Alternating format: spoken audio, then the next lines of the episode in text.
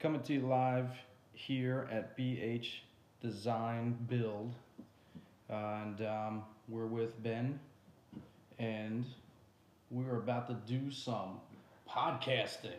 Oh snap! Yo, all right. So we're here with Ben Horning. Some of you may know him, some of you may not, but I guess you'll get to know him now. Um, so what I'd like to ask you is, if there was one thing you could tell, like, the industry from your experiences, like with your business, whether that's personal level or business level, mm-hmm. what would what would that one thing be?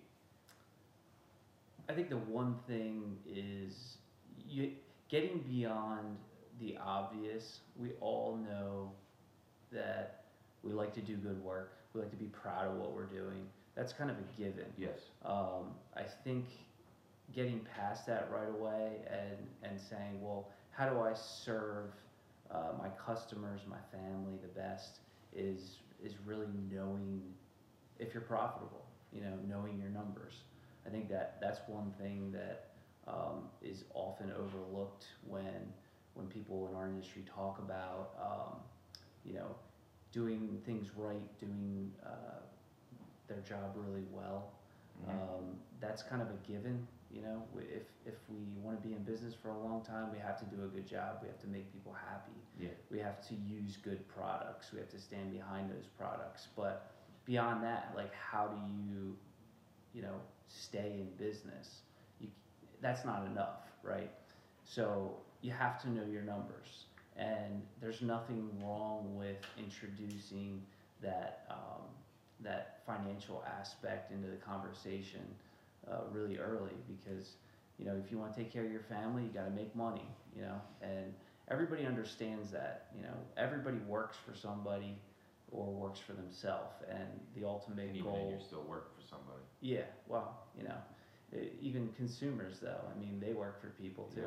So they know that, you know, in order for a business to do really well and come back when they call you, you know, let's just say it's a warranty thing. You have to make money. You have to be profitable. And so I think uh, if there's one thing that always goes through my mind, especially for like a small business, you know, we're we're all technically small businesses. Oh yeah. Um, you know, you can have fifty employees. You're still a small yep, business. Without doubt. So, you know, the the small businesses, it's even more important to know your numbers, because every little line item is critical.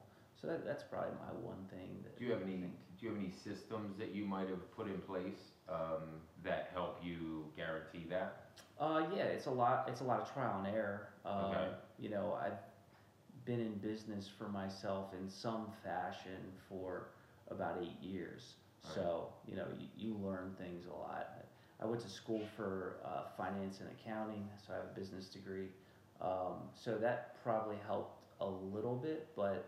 In the end, I mean, in reality, you, you got to just learn from experience. Yeah, and a lot of these guys, they don't have an accounting degree. Right, right. And uh, we're, you know, we're craftsmen, or we're we're people that can actually do the work but not understand that side of it. Right. Or have a system, and it, by the time we get to that point, we end up losing a lot of money. Right. And getting frustrated, and some of us close the doors, some of us keep going.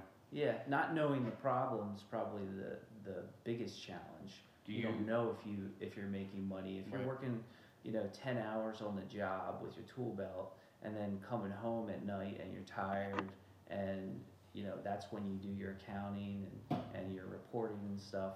You know, it, it could be a big challenge for, for guys who, um, you know, all they know is they manage by their bank account, and that's just not enough, because. Um, A lot of that money's not yours at the end of the day. So you got to know which which amount is yours, and which amount is your suppliers, and which amount is the tax man, all that stuff.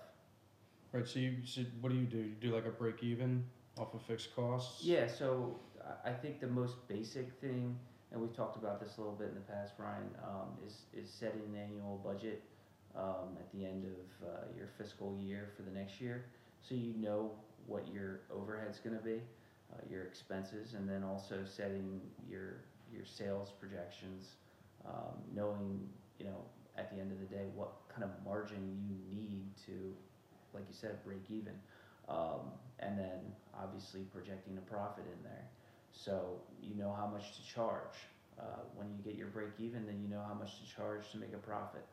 Um, that's the most basic thing and probably the most helpful thing that anybody can do immediately, right now. Like if you're listening to this and you don't have a budget, go do a small budget, just a basic budget, and you'll be light years ahead of not having a budget. Do you remember an instance that uh, caused you to realize this? Yeah, I think I think there's like a number of small things um, over the years that uh, you know kind of came up as as I was quote unquote managing to my bank account as well to a certain degree. Now maybe there was a little bit of an advantage with that accounting and finance background mm-hmm. of of kind of having the the book knowledge, but let's face it, you know, colleges don't prep you in in that sense. They don't, you know? They don't prep you at all to even understand how to read a financial um, statement, right. balance sheets, no, profit and loss. Not not on a small business scale. Right. Like, you know, you're you're doing case studies on, you know, Fortune five hundred companies and stuff, and that, that's yeah, just not gonna that's not gonna translate to what to what we do every day. But I think one of my biggest uh, movements in that direction was um, hearing about an organization called Remodelers Advantage, which okay. is just like a trade association um, where all remodelers are members, and you go and twice a year you have a, a what's called a roundtable meeting with nine or ten other companies. Sort of like this. Yeah, but you're you're going with the, it's a three day thing. You go and everybody digs into the books of yeah, everyone else. Recently. I had one in um, September. It's usually yeah, in the yeah. spring and fall, and so you go in the spring. You go on site to another member's company, mm-hmm. and you do a one-day kind of tear apart of their business. You know, give constructive feedback um, and things for them to work on for the next meeting. And then the other two days, everybody gets their focus time to uh, go over their financials. And then also, you know, their burning issues that they need to work on. So, you know, you got you got nine or ten other voices in the room, and for me on the um, on that accounting and, and finance side, the the big movement there was they require all members to have their books done the exact same way. So when we're looking at them, we all know what they should or shouldn't look like because they're supposed to be done one way. And so that that really um, speeds up that learning curve. And so once I realized that and and had all these other people that did it the same exact way, then when we're talking about it, I can learn really fast, you know. And I picked it up pretty quickly from there and realized, you know, what, what my key metrics were in my business, like what I needed to know on a daily, weekly, monthly, annual basis, what I need to keep an eye on. So that was probably the biggest shift. And I, I joined um, four years ago. So, okay. yeah. And is that available to anybody, for anybody to join? Yeah, so they have three levels. Um, Let's talk I, about it a little bit. Yeah, I think there's two hundred twenty companies that are that are members, and there's three different levels. There's kind of that entry level where you got a lot of guys who um, are, you know, maybe a little bit smaller, maybe have two, three employees, that kind of thing. And um, they're just, you know, joining for the same reasons that we all joined, which is, you know, basically to figure out a way to make more money, work less, have a better quality of life, and, you know, bring their business to the next level. So once you get in that first level, maybe you go to two or three meetings, and what they want to do is get you into the next level, which is, you know, with maybe a little bit more experience from modelers and uh, have have uh, a track record, and that's kind of where you, you live in that level for the longest time. And then there's uh, the, the highest level, which is called mentor level, which those companies have been, most of them been around for twenty plus years. Um, Basically, they're, a call source you can contact. They're the top of the game kind of guys.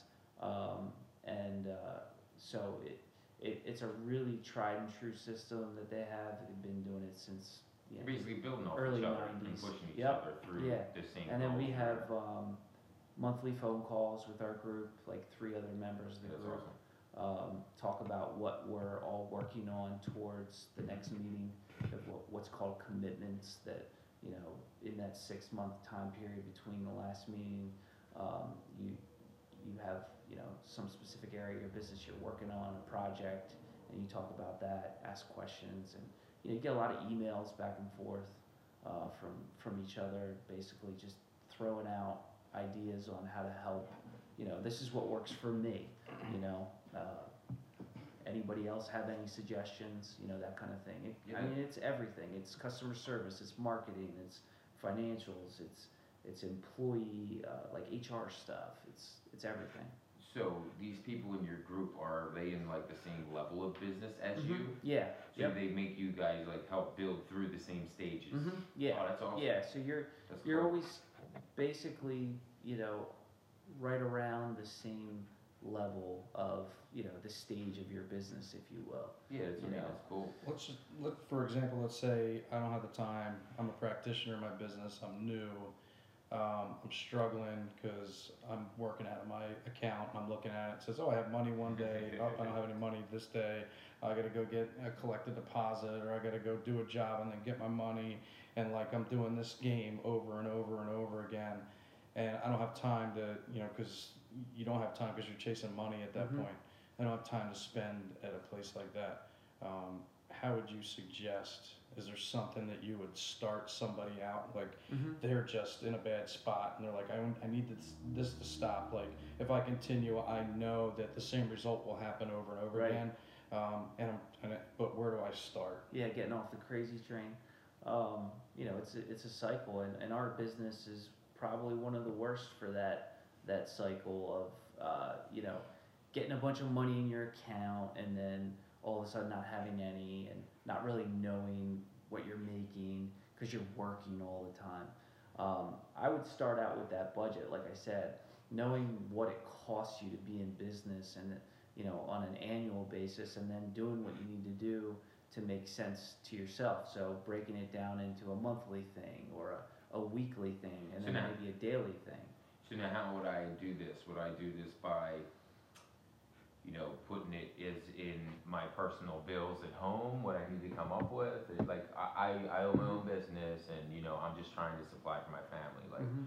so would I find that, and then would I stay at that number, or do you think I should add whatever percentage to that to help this guy? Cause, well, I, yeah, I, I think mean, it, like, everybody's business is different. Yeah, that's a great example. So if, if it's just a, you're, you're a, a one-man show, you know, Um, obviously, every business has its own expenses. So even if you're a one-man show, you should, you know, hopefully your your truck and your gas and your your tools, all that that stuff is either in a separate account or, you know, accounted for separately. So you know what what it costs for you to show up on the job. Right. Before you, you know, do anything, before yeah. you buy anything yeah. for the project, yeah. before you put your labor out there, just mm-hmm. your fixed. Yeah, what for what it's yeah, like when when we're when we're sleeping at night, you know, what what does it cost? You know, mm-hmm. insurance and and um, gotcha. all that stuff. You know, if you have if you have an employee, workman's comp, you know, all that all that stuff. Uh, knowing those hard costs, that gives you like a baseline mm-hmm. of what, you know, what what it costs you, and then beyond that, once you know that, and you can have some level of comfort with uh, understanding how much money you can expect to bring in revenue-wise. Um, that's the sp- the spread is kind of where you say, well, you know, what what do I need to charge to make, let's just say, ten percent net profit. Mm-hmm. So, do you have a spreadsheet? Yeah. Something that spits this number mm-hmm. out. You put in the number that your fixed cost is, and it says you have to produce ten thousand dollars this week. Mm-hmm. Something well, like that. Yeah, so ours, it's it's a little easier now, having a little bit of a history on, on the annual revenue side, um, and you know, so everybody's gonna have a, a different way of. I mean, it's really just an educated guess, you know, of what you're gonna produce in a year. Obviously. Um, and you can back into it, like you said, you know, like what I need to produce, um, but.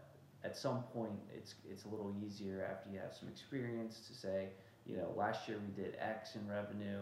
This year, I think we're going to do this. These are my expenses.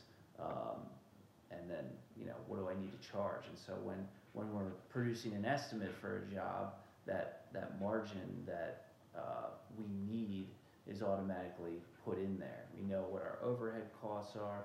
We know what we're trying to make net profit, and um, that's how you get your margin. So what I what I'm understanding is you're saying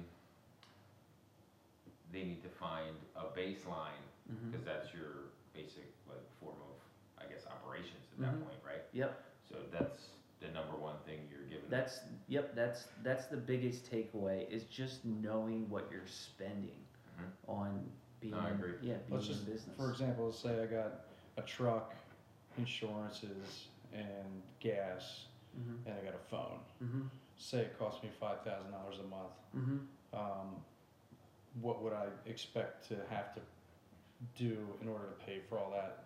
Figure that number out. Mm-hmm. Exactly. On yep. top of making sure that the job is making money, plus on top of that, paying right. for that five grand. Right. For the month. And their business. And always, always planning ahead. You know, like if you're going to, you should be within your estimates. Um, you know, building in labor that even if you're the one doing it, you know, that, that that's like a line item within the job that, you know, whatever your labor number is, like you should be getting paid for that. But the business itself needs to produce a profit over and above your, um, you know, your your labor, uh, which is, I think it's really hard for a lot of guys. You know, like there there's a, a lot of guys they're they're used to just getting their quote-unquote wages, yeah. and they say, well, you know, it's going to cost me, it's going or I'm, I'm going to be on the job for thirty days, and then this is arbitrarily what my hourly rate mm-hmm. should be, and then it'll be ten thousand dollars in material, and I'll just I'll just mark that up by, you know, five or ten thousand dollars, or five or ten percent, mm-hmm. and you know we'll be good. You know, as opposed to looking at it one package, your your labor's the same line item as, or just a line item like your your material is, and then marking up the whole thing by that margin that you need. And it's kind of complicated to talk about yeah. it, mm-hmm. you know, but without without visually showing people. But I think that, to keep it basic, that that first thing is just knowing what it costs you, you know? If we got time, we'll do like a little mini instructional video or something. Yeah, we can. We can like you pop we can send. We can send yeah. something. I mean, I know Ryan has a, a real specific system too, and mm-hmm. it's going to be different for every business, obviously. You know, like um, what there, there's there's so many factors that go into how how you need to charge. Um, everybody's different, you know. He's he's got his own his his own criteria for that, but the bottom line is he knows his numbers. He knows what it costs him to wake up in the morning and put guys on the road. And if you don't, I can guarantee you're not making money. So you can start knowing the year, and then if you get super specific about the numbers, you can go down to the month. And then you can go down to the week, mm-hmm. and then you can look at the profitability per day. But just starting out, you know, the goal here is to um, keep people's eyes open that, you know, some people are afraid doing this for a living that they look stupid if they have to ask this question. That's a great point. Yeah, L- looking stupid is is way better, and it's not looking stupid because no. you. Well, they're afraid that they will. Yeah, you, know, you don't you know. know what you don't right. know, right? Yeah. I mean, there there's. There's uh, so many things in life that you can say the same thing about, but um, asking a quote-unquote dumb question is way better than, you know, waking up in three years and being like, I just did fifty projects and I'm broke. That's a bad feeling. You know? Yeah, and the funny thing is, like, most of us have been there. I mean, I'm not saying that this stuff is learned overnight. I mean, it's it's just, you, you don't... You don't make progress without making mistakes. Hopefully you learn from your mistakes. So our goal is to bring this up so that others in this industry um, don't make the same mistakes we did and cost us a whole bunch of money. And hopefully the goal at the end of this is that we elevate this industry a little bit, because you know, the guy that's struggling um, might have to cut a corner to feed his family. Sure. Whereas the guy that's not is going to produce this really nice outcome for right. the, for the for the industry and the homeowner. On yeah. any level, you know what I mean? And the homeowner yeah. is is ultimately, you know, the most important. That's our that's our bread and butter. That's our gold. We need we need homeowners to do what we do. And we all want to give them the best experience possible. And it makes a lot of sense for all of us to uh, help each other yeah. because, you know, we don't want to compete against guys no. that cut corners. And we've all been there at jobs that we fixed yeah. for other well, contractors who are cutting corners. And, and we think that they're cutting corners because they're just sloppy, but I think a lot of the guys that I've found are cutting corners because they're losing a lot of money every day that yeah. they're on that job still. They just didn't charge yeah. enough. And, you know, contractors get a bad rap for that. And I think that there's a good portion of, of that stuff that, that does come up because they didn't know what to charge.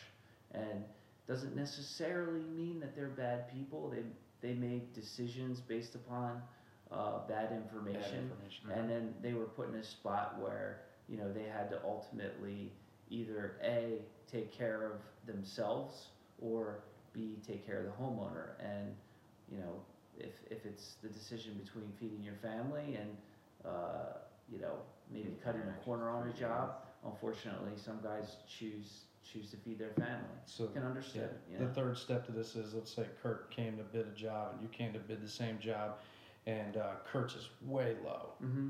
And the customer's like, I love that. So what happens also is, if you don't know your numbers, you're arbitrarily giving these uh, consumers the wrong yeah. impression. impression. Right. And that it's okay to go with the really super low one. And it's not their fault. It's right. not the, the guy going out trying to be cheap. Yeah. It's just they don't know what it means to be at that, you know, why, why they're charging what they're charging. Right. Yeah. What, what you're charging at the, or what I would be charging at that super, quote unquote, super high number is um, is actually fair. It's sustainable. Yeah, yeah, it, it, it's fair. Um, and that's why it it makes sense for us to want everybody to be just on that level playing field right. and uh, competing against no, pros, you know. You're not competing because yeah. you're going to attract a different client than I will. We both know that. You know what I mean? Like right. I don't look at like ever contacting anybody else as a problem because it's, you know, if if you're supposed to have a client, you're going to get it because that client, you're going to sell that client. It's not what you're doing. Right. Anybody can do what we do if right. you put your mind to it and go right. in that direction. Yeah. They're, they're going with you as a business, you know? Yeah, there's there's so much work out there. I mean, it's not, I mean, competing's just the general term, but I mean, I, I'm friends with a lot of the guys that do the exact same thing that I do, and we sometimes go look at the same job. And let's face it, if if I got every job for every lead that I went on, you know, there there's a lot of uh, unsustainability there. I mean, I can't, you, not everybody can take every job. And so there's been times where, um, you know, I went to look at a job and the schedule didn't work out. And I just said to the homeowner, listen, I have a guy that I know, he does the same thing that I do.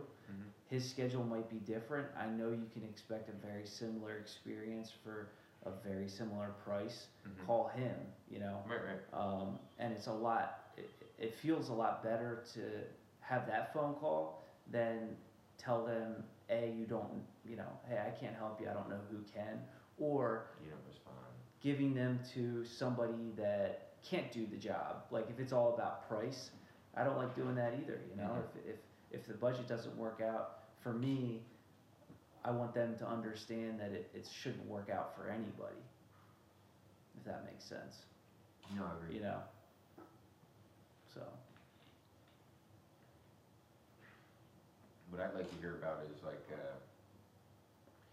where where where this all came from, like, you know what I mean? Like, uh, as in, like, the start of Ben getting involved in this type of stuff. Yeah, so I um, I grew up in the, the new home business, in new construction.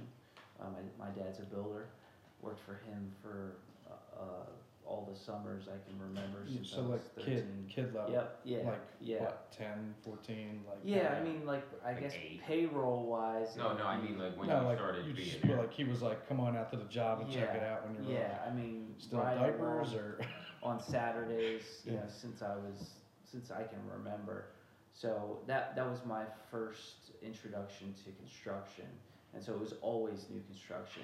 And um, did you like take to it initially, or did you go a different route? No, I mean I, I always I loved the business. You know, I, I really enjoyed um, you know everything about the the construction business. So you said you swung hammers with the guys? Yeah, yeah. I was a framer for six summers with the Amish guys.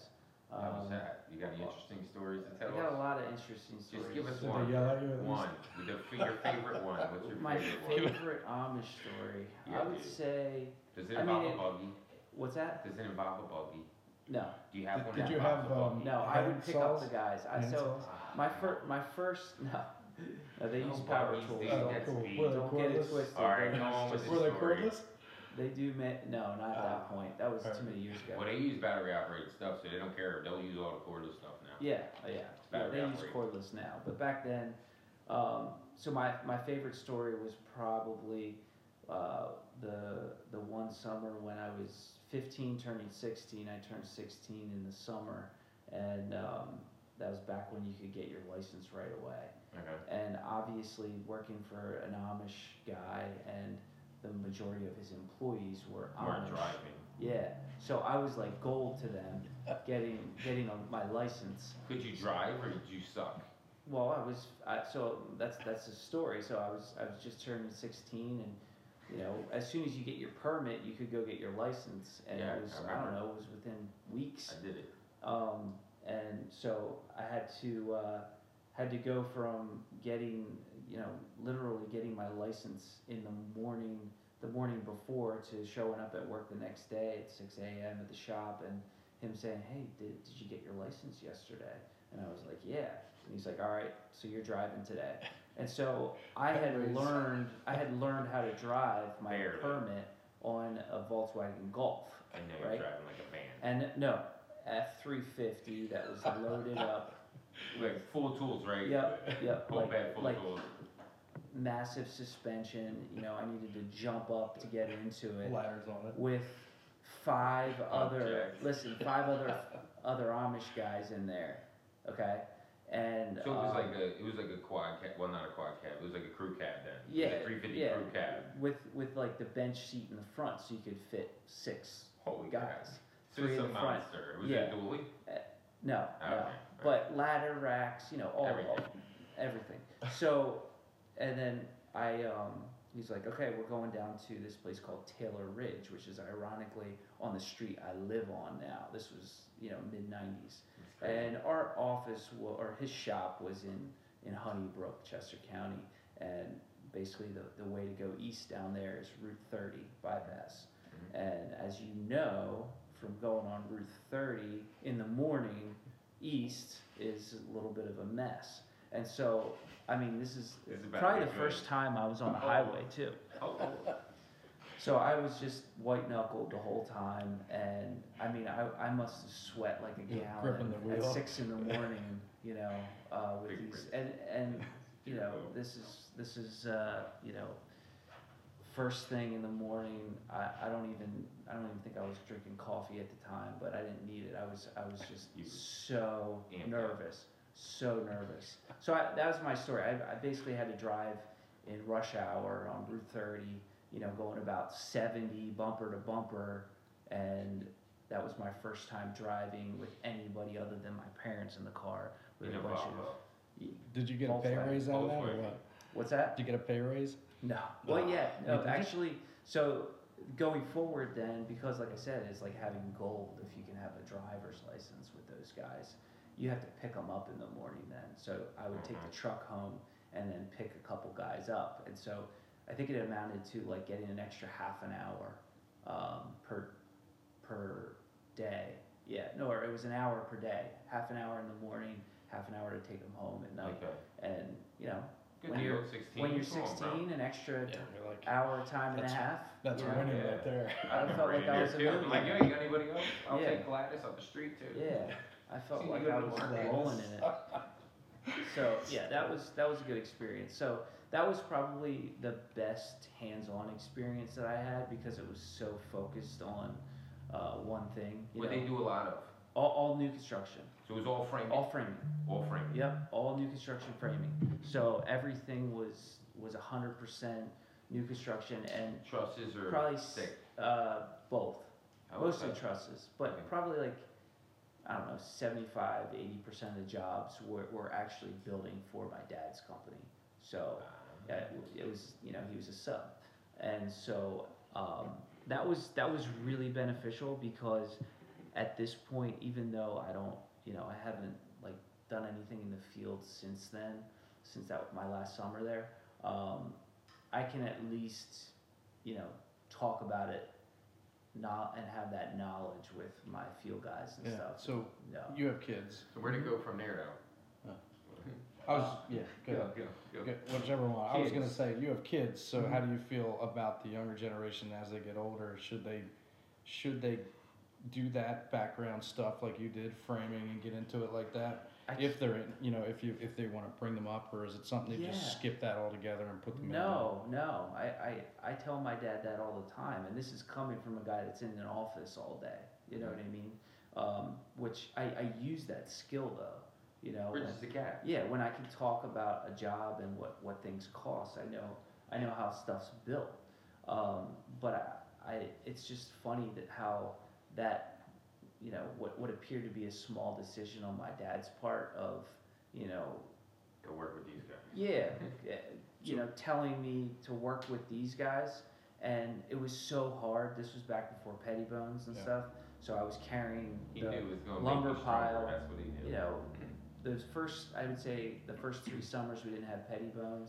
Maybe the last three we did, which was a significant... You know, it was basically going from uh, from... horses to cars, you know. So you, you learned the work ethic, yeah. struggle, yeah, and the heat. I wouldn't have done that push, myself. Push. Yeah, guys push. Right? When you're when you're fifteen, you know, you just you want to sleep in and whatever. But I think that was I, I told my dad this a hundred times. I mean, it's the best thing he ever did for me because awesome. I came to him and I was like, "Hey, am I gonna work for you again this summer?" And he's like, "Oh no, you're gonna." You're going to work for the You're going to hustle. And I was like, who would take that F three fifty? Yeah. Go pick everybody up. Who are the framers? And I was, he's like, oh, they're the Amish guys. And I was like, what? So, but it was, it, it built that work ethic. Um, even though I'm not like this handyman anymore, I still have that, that, uh, that background. And that gave me that platform of basically ever since then, every job I've ever had is easy. It really is. Because that was the hardest thing you could do. We talked about this, like, it's the struggle that keeps everybody, and like, it's, it, it so in order to win, right, you, you, you got to be able to struggle for right. a long time. Oh, sure. Right? And yeah. so, like, it weeds out the people who yeah. are not going to do that. And, yeah, cut corners. And it, yeah. yeah. And, and so then you end up Um, being able to uh, be in a lot of pain mm-hmm. for a long period of time, yeah. Especially with starting a business, you gotta you, you gotta be the guy to consistently right. be hurting. Mm-hmm. Right? You gotta cut through. It's right. not easy, and uh, and the guys that, that close the doors, they're the ones that said forget it. Right, it wasn't worth it. Right. right.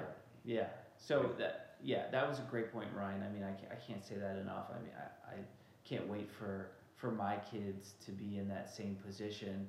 And there were nights that I would go home when, you know, maybe we were cutting uh, insulation board with the radial saw when it was windy. And nice. um, I would go, go to bed after a shower and I felt like I was swimming in fiberglass. Yeah. There were nights that I was cursing my dad under his breath, under but, my breath, you know. But how did it taste? Yeah.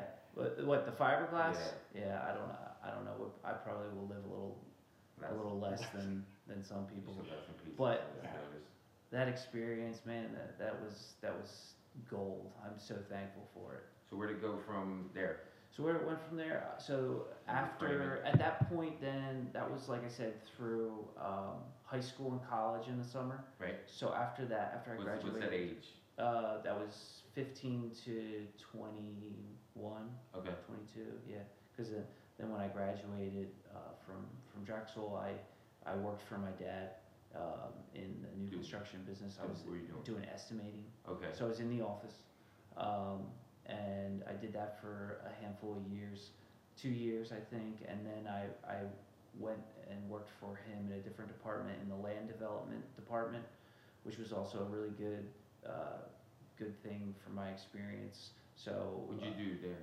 So we would go and acquire the land and then get it developed, put the streets in, you know, the infrastructure. And were you doing that? Or? No, this was all management. This was all, you know, like... You made the phone calls, P M, yeah, basically. Yeah, like so I, I worked the I worked under a guy who, you know, had a lot of experience. So he still works there. How did you, how do you estimate? You said you did estimating for a couple of years. Um, do you have, like, a program that gives you the numbers? Do you have somebody that was like, okay, we always charge this for this and... You know, how did you guys... So for the new home business, they, they've been in business for forty-five years. So um, at that point, it was really uh, just a, a refinement thing. Uh, they, they use purchase orders. So okay. It's all pre-negotiated pricing with all the subs and vendors. So it, it, estimating in that sense uh, for, for the new construction was more or less just... making sure everything was in order when you release the purchase orders. So you get the plans, you look at it, you make sure that all the quantities were right um, on the purchase orders, the pricing, that kind of thing, and then it's just about getting it to the field.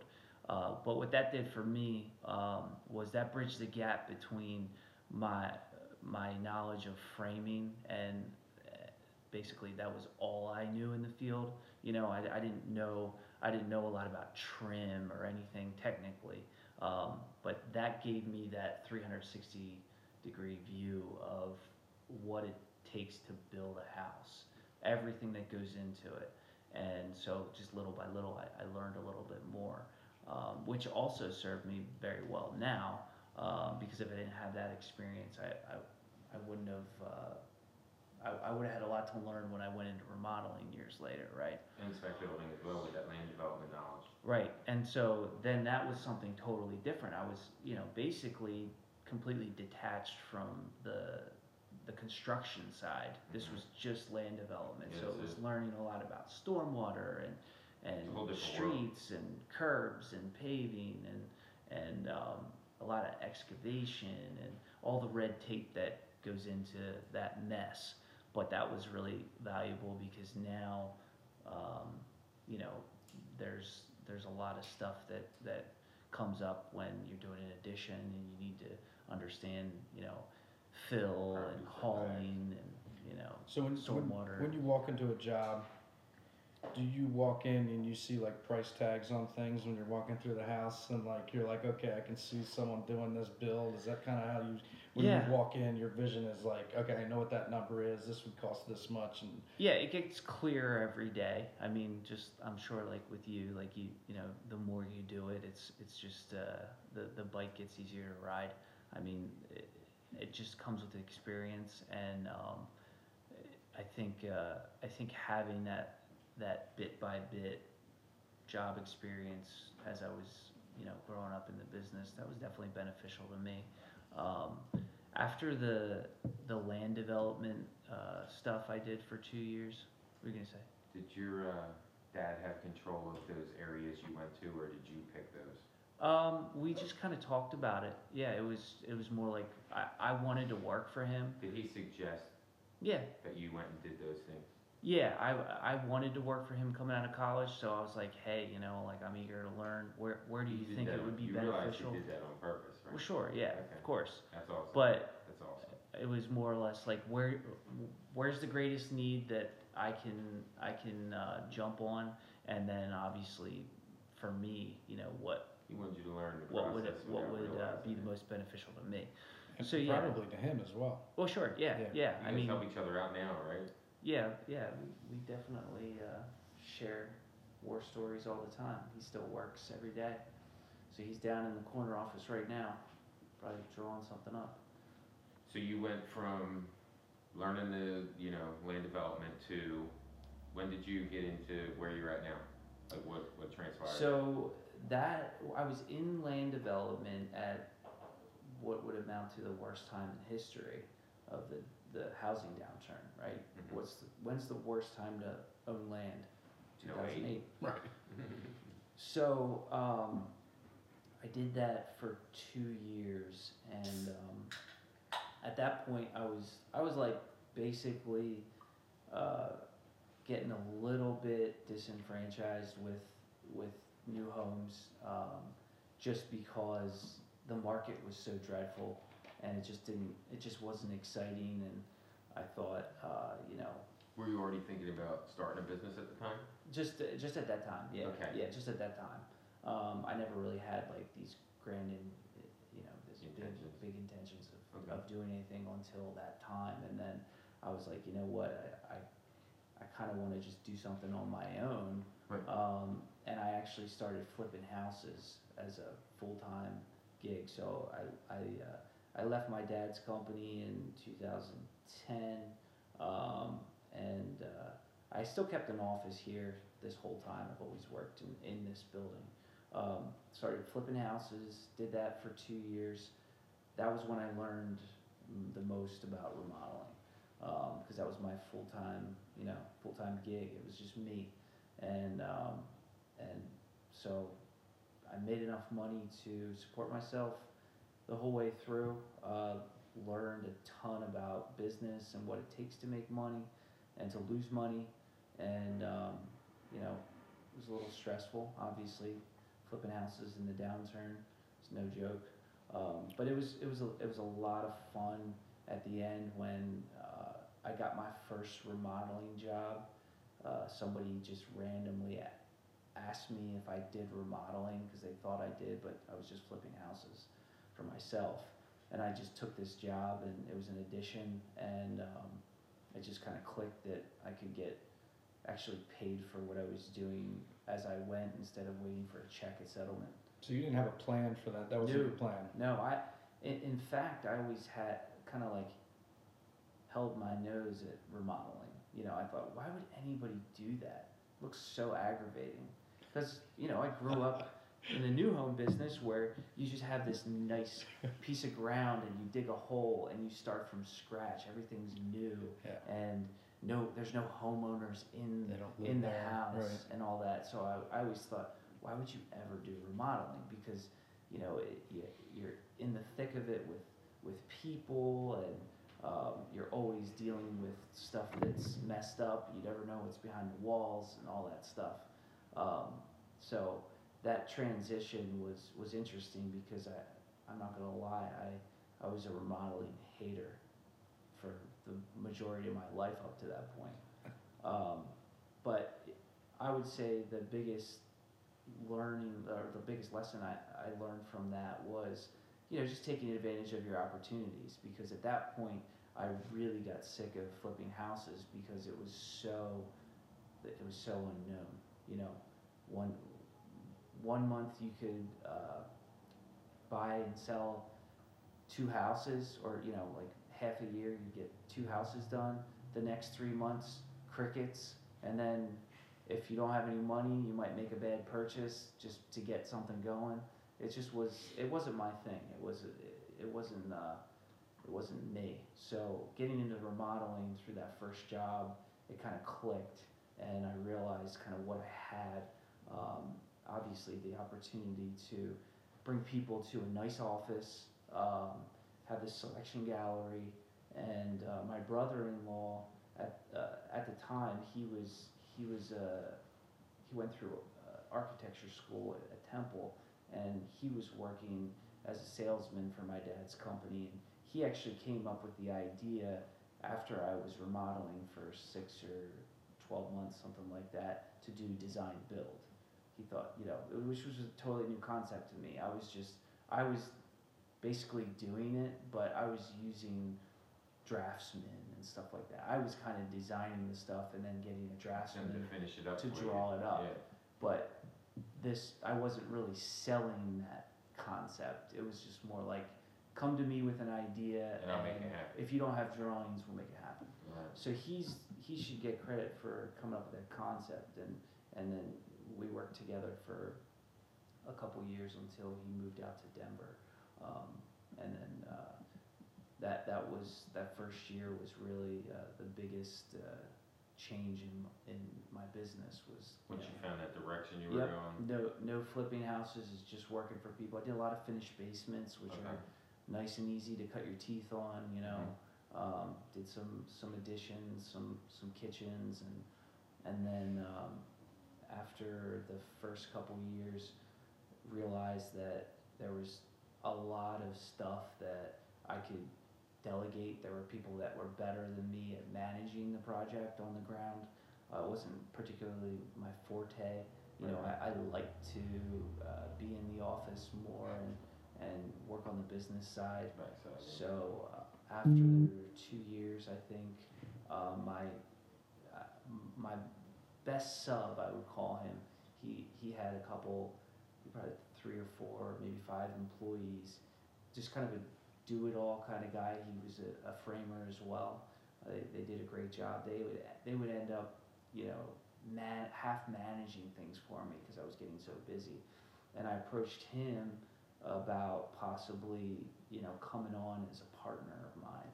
And um, and he he was intrigued by the idea, and we we made we made it work. He came in and brought his guys over, and, and that really, that was in two thousand fourteen, and that's been the way our model has been set up ever since. So I, I think it's crazy to, um, based on the economy, based on timing, based on age, based on knowledge, like you just get kind of, you kind of propel the places you didn't think you were going to go in mm-hmm. business. Yeah. Like you just, you're, you know, your story is, Sure hey, I started here, and I didn't know I was going to be here at this right. point, and who knows where you're going right. to go next. Yeah. Like, and I was, you didn't plan any of that. No, no, no, no, not at all. I mean, I wish I could say I was a, you know. But you took advantage of things along the way as conditions Absolutely. Changed. I was just talking to Brian a little bit about that earlier, about just kind of keeping yourself in the game all the time, and and trying to walk through the doors that look open, mm-hmm. um, and if they shut in your face, you just go on to the next door. Yeah, move on. Uh, but constantly, you can never obviously get away from that grind, as we all call it, but if you keep your eyes open, there's always opportunity in front of you, and making sure that you take advantage of those opportunities is, that's Fine. That's the yeah. only thing you can do. Right. Do you, like for me, I could, I feel that, and it mm-hmm. pulls me towards it. I mean, mm-hmm. do you have like a certain intuition, or is it more like calculated? How do you, because you know some people just go in a direction and others feel that way and they just go that way all right. way. Um, I would say probably more of a gut feel. Um, I think, like I said, just just being in the game. When I say in the game, it's just surrounding yourself with uh, as many people that you know are. Influencers, whatever you want to call them, people that are making things happen, that are moving and shaking, just being around them and listening and learning and uh, trying to just constantly expand your knowledge base. And if something is right in front of you, you'll know then. Yeah. I think oh, that that's the right. biggest thing. I mean, because at the end of the day, you can look at the path that I've been on uh, for the last, whatever, twenty years, and it it can appear that it might have been easy to a certain degree because I had a lot of help, like with, with my dad's business and that kind of thing, but at the same time, you still gotta, you gotta capitalize on it. Yeah, it always looks easier when there's a successful end to mm-hmm. the game. Yeah. And nobody knows that backstory of my struggle. Right. Yeah. Absolutely. Go ahead, Brian. What's up, man? What's up? And I love your story. And we got to chat a little bit earlier today. And uh, from my end, it definitely puts things into perspective. Um, being, you know, I've never been a builder, but mm-hmm. I'm surrounded by builders like twenty-four seven for some reason, which is awesome. But uh, yeah, so you wear many hats, right? Mm-hmm. You've gone through so many different experiences. My question for you is, you know, at the end of the day, what do you look at to say to yourself, you know, when you're sitting down on the couch, you're like, man, all right, my day's almost done. Like, what do you look at and say, all right, like, this was a great day. Like, I set up myself for success today, so I can give myself an opportunity for success tomorrow. That's a good question. I mean, it's a little big, uh, but at the same time, I think it comes down to what habits you create, you know, on a daily basis to accomplish things. I mean, we're results oriented in this business. Obviously, it's it's like that. It's that tangible thing. When we can say we did a good job, it's at the end of the day, the project is complete. We did work, you know, physical work on a home or a building or whatever. And so that's an obvious one to point to. But in my world, it's a little bit more ambiguous because I'm not swinging a hammer, right? I could say, yeah, my guys accomplished a lot today. I can see what they did. But for me to sit down at the end of the day and say this was successful is is more about s- thinking about what I set out to do and always starting with the bigger goals in mind, uh, what we're what we're striving for, what we're what we're trying to achieve in the business over, you know, like the annual basis, or, you know, what we're what niche we're trying to move into, and then cutting that back up into smaller things that, you know, are tangible. Like, sure, maybe I made that phone call today to, um, you know, reach out to a, a prospective employee that that got back to me for a position we have, um, or it's it's making sure that I touched all my customers that I needed to today to keep the momentum moving on the on the projects in design. Um, in reality, when you get to have a bunch of employees, it can seem like you're being um, productive because they're getting stuff done, but at the end of the day, somebody still needs to cast a vision and work for work towards something bigger than that, you know, everyday task. And so, so you get customers who call you and say what to you after you build them an addition. Say that again? When you when you're done building an addition, you have customers call you and give you feedback about what? So you help their lives out. Like, this is yeah. the best place. My, you know, our family loves it. Yeah, yeah, and and I think um, you know, that's part of the. It's like a secondary reward in um, in our. Uh, in our business, we have the obvious primary reward of the project, and it looks great, it's beautiful, the work was done well. The secondary thing is knowing that you impacted somebody's life, which is like the cherry on top. Oh, yeah. And then you have that third thing, which is the referral, you know, where somebody thinks highly enough of you to tell people about you with no incentive in their mind. They just say... Ultimate compliment. Yeah, they just say, hey, you know, I heard you're thinking about doing a remodeling project. Call, you should call Ben.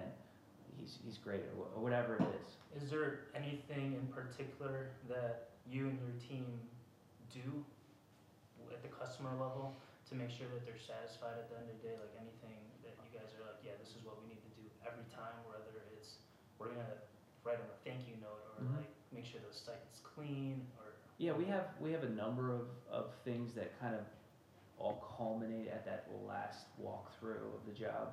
Um, for me, in the beginning, since I'm the salesperson, you know, obviously it's it's asking a lot of questions, making sure that I understand what they're trying to accomplish and that what we're proposing is going to accomplish that goal.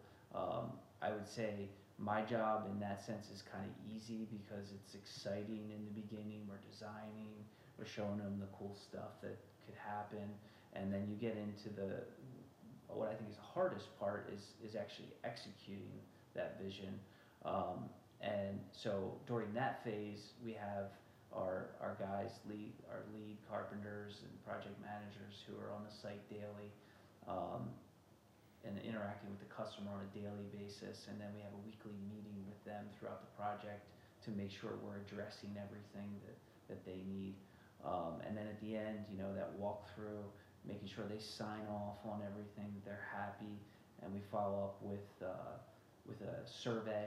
You know, it's a, it's a third-party survey, so it's unbiased, um, and basically asking them for their honest feedback and giving them the opportunity to leave negative feedback um, and opening ourselves up to that, because it's actually published online. Um, so, you know, we have every incentive to make them happy and do a great job, because it's going to be out there for everybody to see. Um, do you accept kisses and hugs at the end of uh, the project? Whatever they want. Yeah, yeah. I'm not a whatever they want. I'm not a big hugger. I'm sure your wife would appreciate this. Just a handshake. Yeah, a I have. On your ass. I have yeah, a lot of customers that yeah w- are are very uh, very happy and give the hugs and sometimes kisses on the cheek, but you know that just means that that we did our job.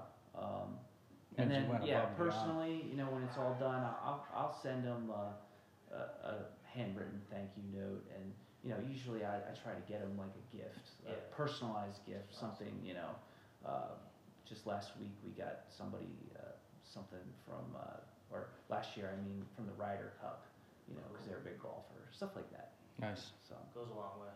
Yeah, we're still working on it. I mean, it's, it's just constant. Always. Yeah, you know it. Every day is an opportunity to get better, and we fail daily, but we learn daily too. So, so like, do you ever? How do you shut it off? How do I shut it off? Um, yeah. You know, I've worked Eagles like, games. yeah, I've I've I've worked a lot of hours for a long time, so I uh, I think you need to know when you're getting to that burnout point. Yeah. And so you have to have priorities. You know, for me, I have I have a, a great wife and three kids, um, and that's why, obviously, that's that's why I do this. You know, everybody has their own reason, but a lot of us have families, and we want to provide for them. And so, if you're really transparent about it um, with your clients up front about what your priorities are, they're going to respect that. So I don't I don't do evening meetings. I don't. I very rarely do Saturday meetings. Sometimes, if it works out, that's fine. Um, but they know my priorities. I'm not gonna, I'm not gonna respond to an email after like five o'clock. I'm just not, you know. Um, and they're they're fine with it. You know what I mean? Um, so once you get those clients that understand, and you're constantly working for the quote unquote right people that fit your lifestyle, it it's easy to shut it off. Because, you know, we've all been there when you can't, and that just doesn't work. It's not, it's not, it's not a way to, it's not sustainable, so.